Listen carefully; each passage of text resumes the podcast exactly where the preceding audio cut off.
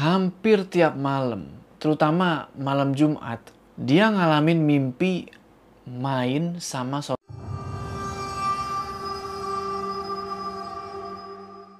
Assalamualaikum teman-teman, balik lagi sama gua Joe. Apa kabar kalian semua? Semoga kalian semua, semoga kalian semua yang menonton video ini diberikan kesehatan, dilancarkan rezekinya dan selalu dimudahkan urusan urusannya dan selalu diberikan perlindungan dari wabah yang sedang melanda dunia saat ini.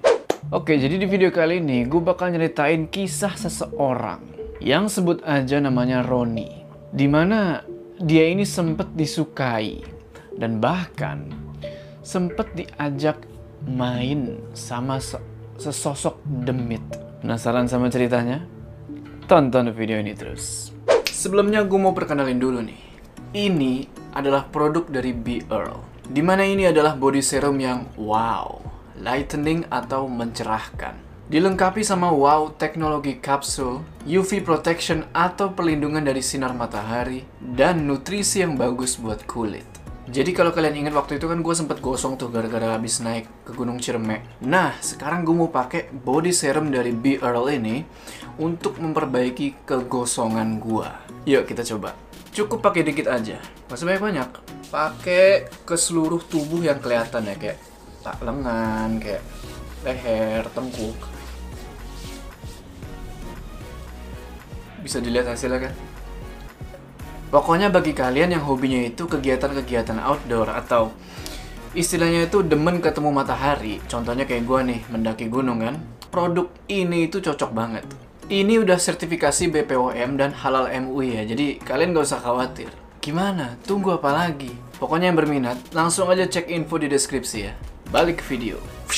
Udah siap ya? Mode horor aktif.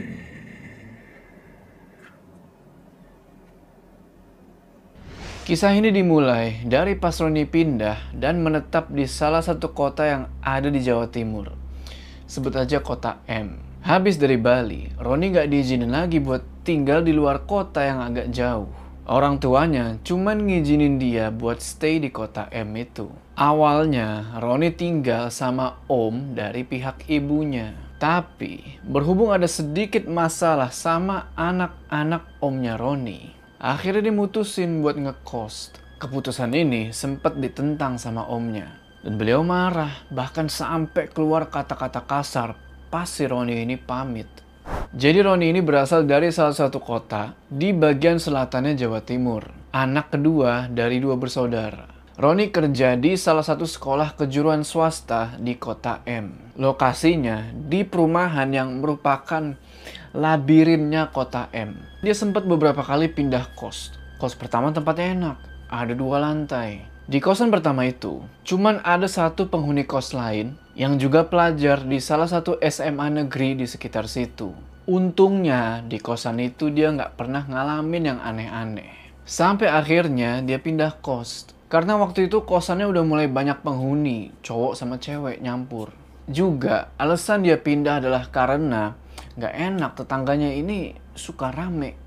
Singkat cerita, pindahlah Roni ke kosan yang baru. Lokasinya masih di perumahan yang sama, cuman beda blok aja. Di tempat baru itu, Roni cuma ngekos sendirian. Karena emang ibu kosnya cuma nyari satu anak kos. Itu juga kamarnya dia jadi satu sama dua anak laki-laki ibu kos itu. Di kos ini sebenarnya Roni sempet ngalamin kejadian mistis. Tapi kita bakal skip dulu karena kita bakal fokus ke kejadian yang sangat berpengaruh dan paling intens di kehidupan dia. Suatu waktu, ibu kos ngasih tahu supaya Roni ini nyari kosan baru. Karena bisa dibilang dadakan, alhasil kelimpungan lah dia, mau bingung mau ngekos di mana. Untungnya di dekat situ ada tempat kos yang lumayan gede. Mungkin bisa dibilang asrama ya. Sebut aja asrama itu namanya asrama H. Terus Roni coba buat nelpon pemilik asrama tersebut. Terus pemilik asrama tersebut bilang kalau asramanya udah full. Tapi Roni nyoba buat ngerayu pemilik asrama itu bilang, ayo dong pak, masa sih gak ada yang kosong? Akhirnya si bapak pemilik asrama itu bilang kalau ada satu kamar kosong. Cuman gak terlalu bersih dan posisinya ada di lantai satu. Mayoritas penghuni asrama itu ada di lantai dua. Karena udah urgent banget, ya udahlah si Roni ngeiyain. Rumah asrama itu agak sedikit gelap dan posisinya itu tusuk sate. Tapi waktu itu dia nggak peduli lah, karena dia emang bener-bener butuh tempat tinggal. Selama beberapa bulan tinggal di asrama itu, Roni nggak ngalamin hal-hal yang aneh. Sampai suatu ketika, dia pindah ke lantai dua. Jadi di asrama itu sebenarnya ada 15 kamar. 12 kamar ada di lantai dua, 3 kamar ada di lantai satu. Ada 7 kamar mandi di asrama tersebut. 3 kamar mandi ada di lantai satu dan 4 kamar mandi ada di lantai dua. Jadi asrama itu dihuni sama anak-anak SMK. Kamarnya Roni ada di seberang kamarnya Farhan, yaitu kamar nomor 5 yang deketan sama kamar mandi. Bagian depan ada empat kamar. Kamar bagian ujung kanan, kamar nomor 9, dihuni oleh anak kelas 1 namanya Sarif. Waktu itu Roni ngejalanin aktivitas kayak biasa. Malamnya dia tidur dan sekitar jam 2 atau jam 3 dini hari. Dia kebangun dan dia ngerasa kalau badannya itu nggak bisa digerakin. Kalau kalian tahu rep-rep atau ketidihan, nah kayak gitu. Di situ, Roni sadar dan bisa ngebuka mata dia cuma nggak bisa gerakin badan aja. Waktu itu, posisi tidur dia miring, menghadap ke pintu kamar. Nah, lagi gitu, tiba-tiba Roni ngerasa ada sesuatu di belakang dia. Dia terus nyoba buat gerakin matanya kan kayak gini. Ternyata di situ dia ngeliat kalau udah ada tangan. Kelihatan dia pakai baju panjang dan dia lagi meluk Roni dari belakang. Bajunya itu kelihatan kusam, warnanya itu putih kotor. Di situ akhirnya dia sadar kalau dia lagi dipelukin sama kuntilanak. Setidaknya itu yang ada di pikiran dia waktu itu. Roni terus berusaha buat baca ayat kursi, berharap makhluk itu pergi. Tapi makhluk itu tetap di posisi yang sama Roni cuma bisa diam aja dan berharap kalau itu cuma mimpi buruk. Selang 5 sampai 10 menit, badannya udah bisa digerakin lagi. Makhluk yang lagi meluk badannya dia itu hilang nggak tahu ke mana. Tapi di situ, Roni sama sekali nggak ngerasa takut ataupun gentar. Dia terus ngubah posisi tidurnya. Dari yang tadinya miring, sekarang terlentang. Dan dia berusaha buat tidur lagi. Sekitar 15 menitan dia merem. Tapi belum bisa tidur juga. Akhirnya dia bangun dari tempat tidur dan sambil ngebawa kasur lipat, dia mutusin buat keluar kamar. Tujuan dia adalah kamarnya si Sarif. Dia jalan nyusurin koridor kan tuh sampai di depan kamarnya si Sarif. Diketoklah pintunya tuh, Rif, Sarif. Gak lama kemudian pintu kamar dibuka dan nongollah si Sarif. Dia bilang, kenapa mas? Roni jawab, mau numpang tidur. Belum juga Sarif kasih izin. Roni langsung masuk ke dalam kamar dan nyoba buat tidur di atas kasur lipat yang tadi udah dia bawa. Pada akhirnya, dia bisa tidur tuh dan kebangun besok paginya jam 5 subuh. Setelah itu dia balik ke kamarnya. Singkat cerita, dia sekarang tinggal di asrama itu udah jalan 2 tahun. Selama itu, dia juga jadi makin sensitif. Nggak cuma bisa ngerasain, tapi juga sering ngelihat makhluk halus Oh ya, si Roni udah nggak kerja di sekolah itu karena beberapa alasan.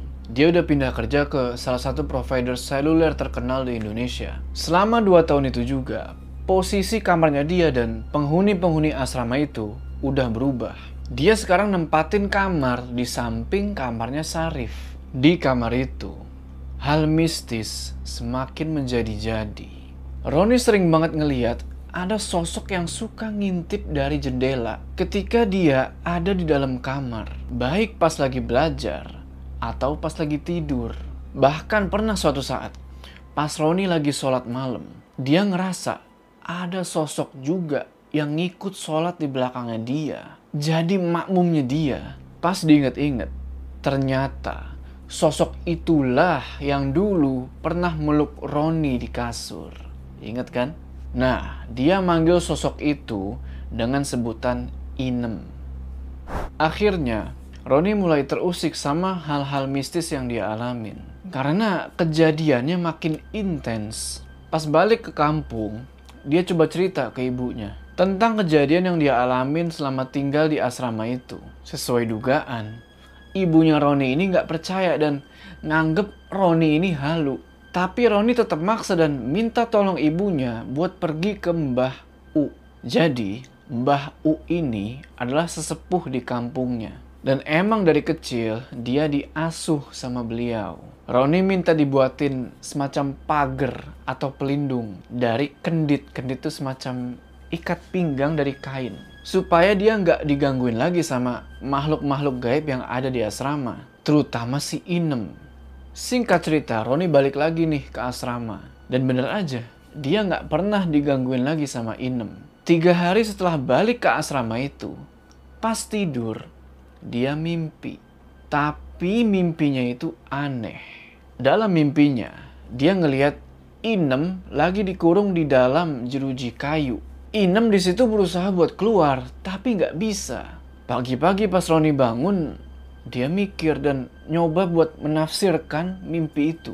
Dengan Inem dikurung berarti ya udah berarti si Inem ini udah nggak bisa ke mana-mana, nggak bisa ganggu lagi. Dia pikir kejadian-kejadian mistis udah berakhir dengan dikurungnya Inem. Tapi ternyata dia salah besar. Pagar dari kendit itu cuman bertahan selama 36 hari. Setelah itu, hari-hari Roni kembali dihantui oleh kejadian-kejadian mistis.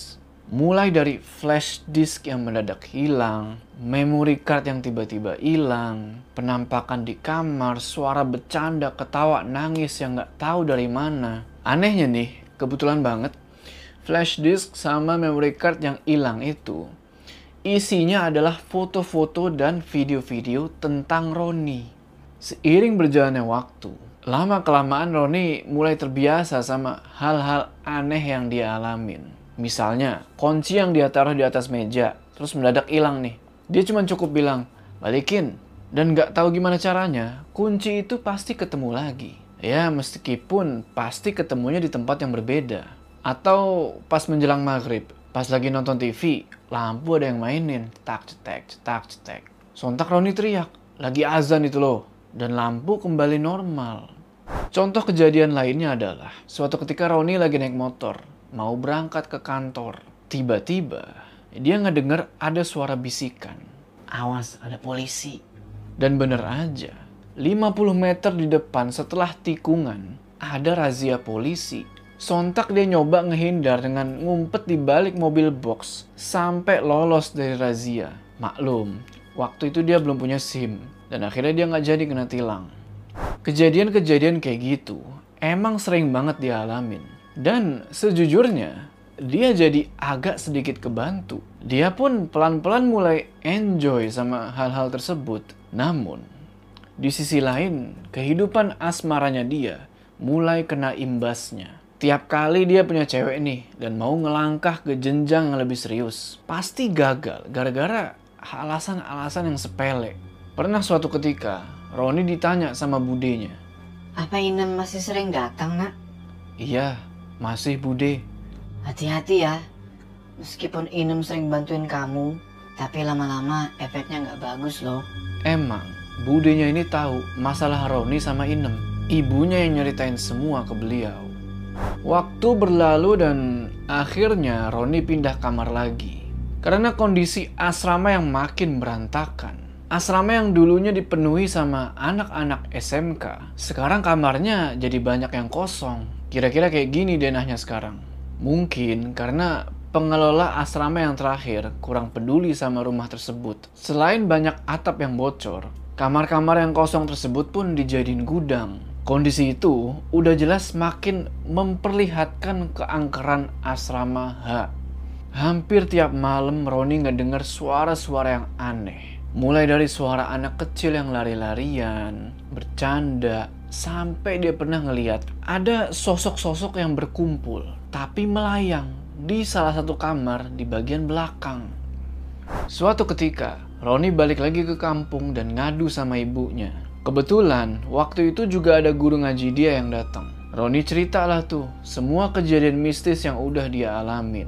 Selesai cerita, si guru cuman senyum dan bilang, Mas, kalau misalnya sampean suka sama cewek, Kira-kira Mas Roni perhatian ke semua cewek, atau hanya ke satu cewek tersebut? Ya, saya cari perhatiannya ke satu cewek itu, bah.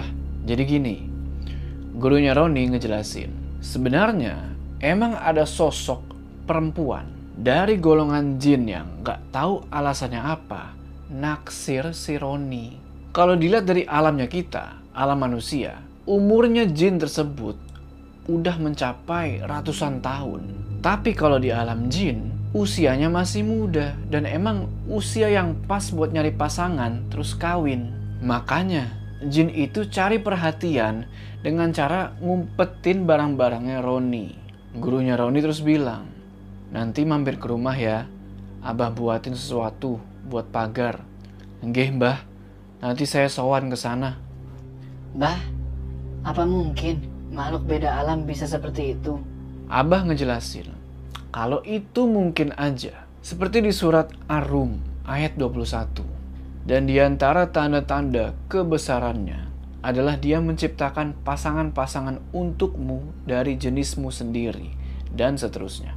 Nah, kata si Abah, jenis ini dimaksudkan pada jenis manusia berpasangan sama manusia, jin dengan jin, kurang lebih seperti itu.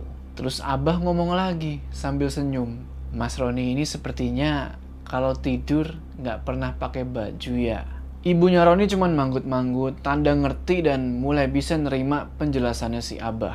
Sedangkan Roni kemaluan. Karena emang bener, selama dia tidur di asrama, dia ini hampir selalu telanjang.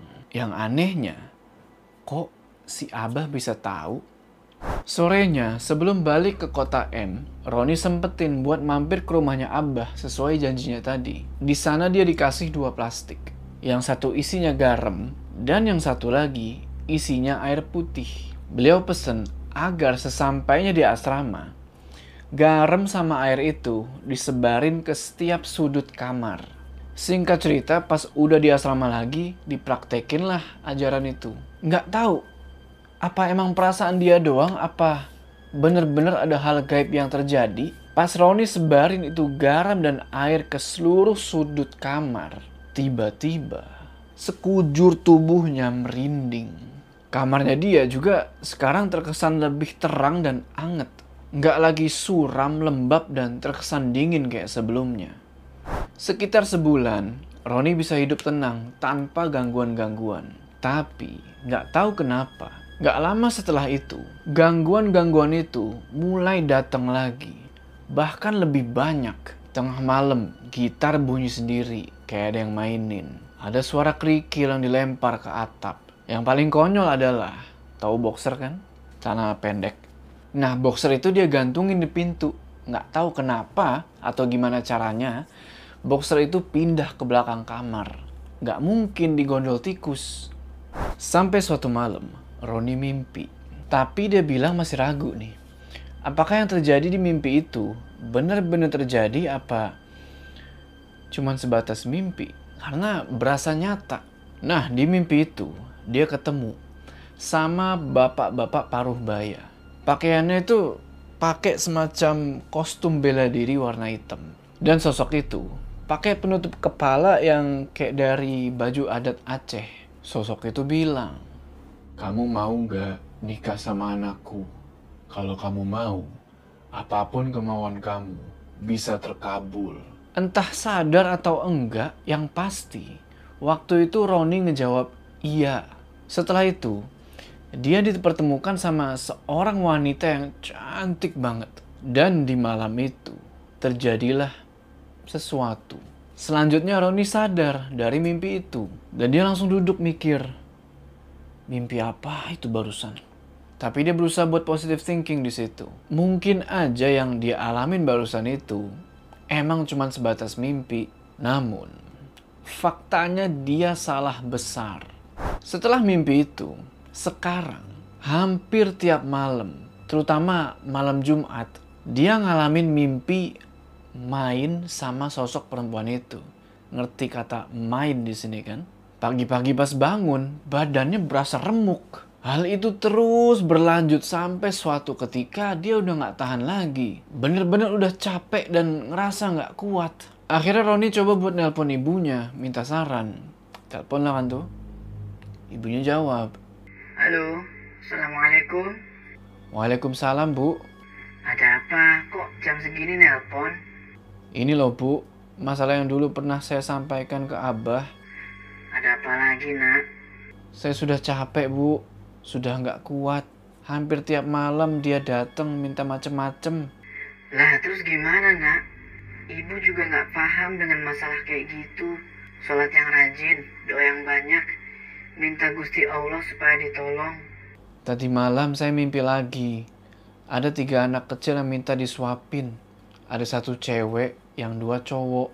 Terus kemarin di kamar, ada selimut bayi bekas warna merah. Sekarang saya taruh di dalam lemari. Lah, apa bukan selimut bayi pemilik kos? Bukan bu, ya ibunya Roni nggak bisa nyaranin apa-apa lagi selain minta Roni buat doa dan minta perlindungan sama Allah. Sekitar seminggu kemudian setelah pembicaraan di telepon itu, ibunya Roni nelpon lagi dan masih nyaranin hal yang sama yaitu banyak doa, zikir, sholat malam dan ibadah-ibadah lainnya. Tapi cara-cara tersebut masih belum bisa bikin Roni lepas dari makhluk itu. Justru kemampuan dia ngelihat makhluk-makhluk gaib malah makin sensitif kayak pisau yang diasah, makin tajam. Akhirnya dia pasrah dan dia nelpon ibunya lagi. Dia bilang kalau dia udah capek dan bakal nerima terus jalanin apa yang udah jadi takdir dia. Akhir 2016, Roni ngelamar ceweknya nih. Hari H udah ditentuin, yaitu 15 Maret 2017. Tapi sayangnya, 14 Februari 2017, satu bulan sebelum hari H, dia diputusin ceweknya dengan alasan beda prinsip. Bayangin, rencana udah mateng, udah mau prewed, terus tiba-tiba batal. Dia mikir mungkin ini gara-gara inem. Tahun 2018 juga, dia pernah punya hubungan sama seorang cewek. Tapi lagi-lagi mereka pisah gara-gara hal yang sepele. Karena beberapa kali Roni gagal nikah, bapak ibunya mulai khawatir. Apakah itu ada hubungannya dengan hal gaib yang dialamin? Atau ada hubungannya dengan inem? Ibunya Roni pun mutusin buat ngerukiah si Roni. Beberapa hari kemudian, Roni ditelepon sama orang yang mau ngerukiah itu. Sebut aja namanya Mas R. Roni diminta buat kirim foto sama video asrama dan kamarnya. Rencananya, sosok yang istilahnya ngiket si Roni itu, si Inem itu, harus ditangkap meskipun dari jarak jauh. Nggak tahu dah gue juga, gue nggak paham masalah gituan. Singkat cerita, wallahu a'lam, sosok Inem itu berhasil ditangkap bersama dengan dua orang anaknya, yang cewek sama yang cowok. Anehnya, kok di sini cuma dua? Kan di mimpi ada tiga. Makhluk-makhluk itu terus ditaruh di sebuah guci emas. Supaya mereka ini nggak bisa ganggu Roni lagi. Percaya atau enggak? Setelah penangkapan itu, Roni jadi bener-bener nggak bisa ngeliat hal-hal gaib lagi. Dia cuma bisa ngerasain dan itu pun tipis banget. Dia udah nggak pernah lagi didatengin Inem, nggak pernah lagi dimintain jatah dalam mimpi, dan juga dia udah nggak pernah dapat lagi bisikan-bisikan peringatan kayak sebelumnya. Suatu hari, Mas R nelpon Roni dan minta dia buat pulang ke kampung buat dibersihin. Singkat cerita, pulanglah kan tuh. Terus dilakuin lah proses pembersihan. Proses pembersihannya itu sepele banget. Cuman pakai pensil yang dilumuri minyak. Terus diputer-puter di sela-sela jarinya Roni. Sepele, tapi hal itu justru bikin Roni nangis kesakitan. Sakitnya itu ya, ibarat kayak kulit dan daging yang dijahit nggak pakai obat bius. Terus benang jahitan itu ditarik paksa. Setelah proses pembersihan selesai, Roni pun balik ke kota M.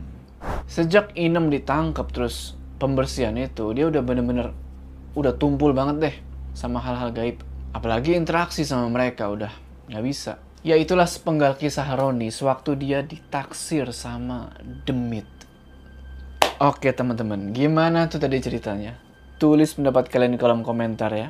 Apa dari kalian ada yang punya pengalaman sama? Yaitu disukain sama Demit. Sebelum kita berpisah, jangan lupa kalian like video ini dan bagi yang belum subscribe, ayo subscribe sekarang ke channel ini supaya kalian gak ketinggalan cerita-cerita horor selanjutnya. Gua Jo, sampai ketemu di cerita selanjutnya. Psh.